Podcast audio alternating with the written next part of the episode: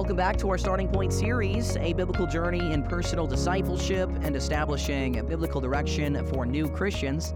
And we are currently on lesson number 12 and session number 3 of our series, and we are dealing with the topic of evangelism going and sharing the good news of Jesus Christ to a lost and dying world, sharing the gospel of Jesus Christ.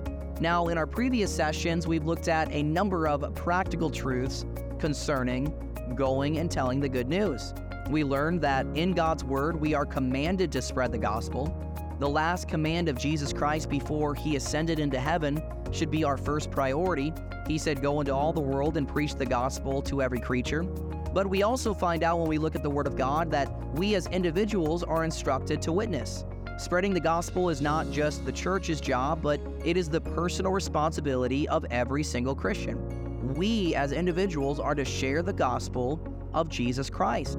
And so, to close our previous session, that's what we looked at. We looked at some practical tips to remember when it comes to sharing the gospel.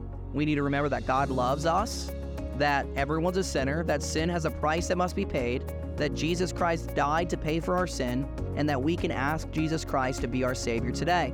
If we remember those five points and if we share those five points, we can share the gospel of Jesus Christ to somebody and make an eternal impact. And so that's what we looked at in our previous session. But I want to close lesson 12 by encouraging you. You might be a little overwhelmed and a little nervous to share the gospel with somebody. You may think to yourself, I don't know where to start or how to begin or how to do it.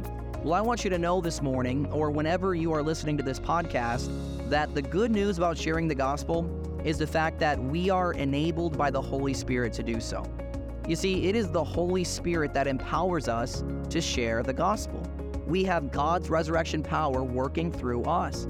You see, as Jesus Christ commissioned the disciples to take the gospel into all the worlds, he assured them of his presence.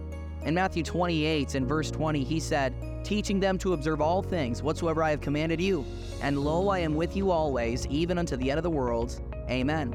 I think that's really exciting to think about. You see, when we share the good news of Jesus Christ, we can find comfort in the fact that the Holy Spirit is with us as we do so. And Jesus promised his disciples that the Holy Spirit would enable them to be a witness for him. In Acts chapter 1 and verse 8, Jesus said, But ye shall receive power. After that, the Holy Ghost has come upon you, and ye shall be witnesses unto me both in Jerusalem and in all of Judea and in Samaria and the uttermost parts of the earth. It is the Holy Spirit that gives the power. God's resurrection power works through us to be a witness for the gospel of Jesus Christ. And the best part about this whole thing is the Holy Spirit is the one that works in our hearts.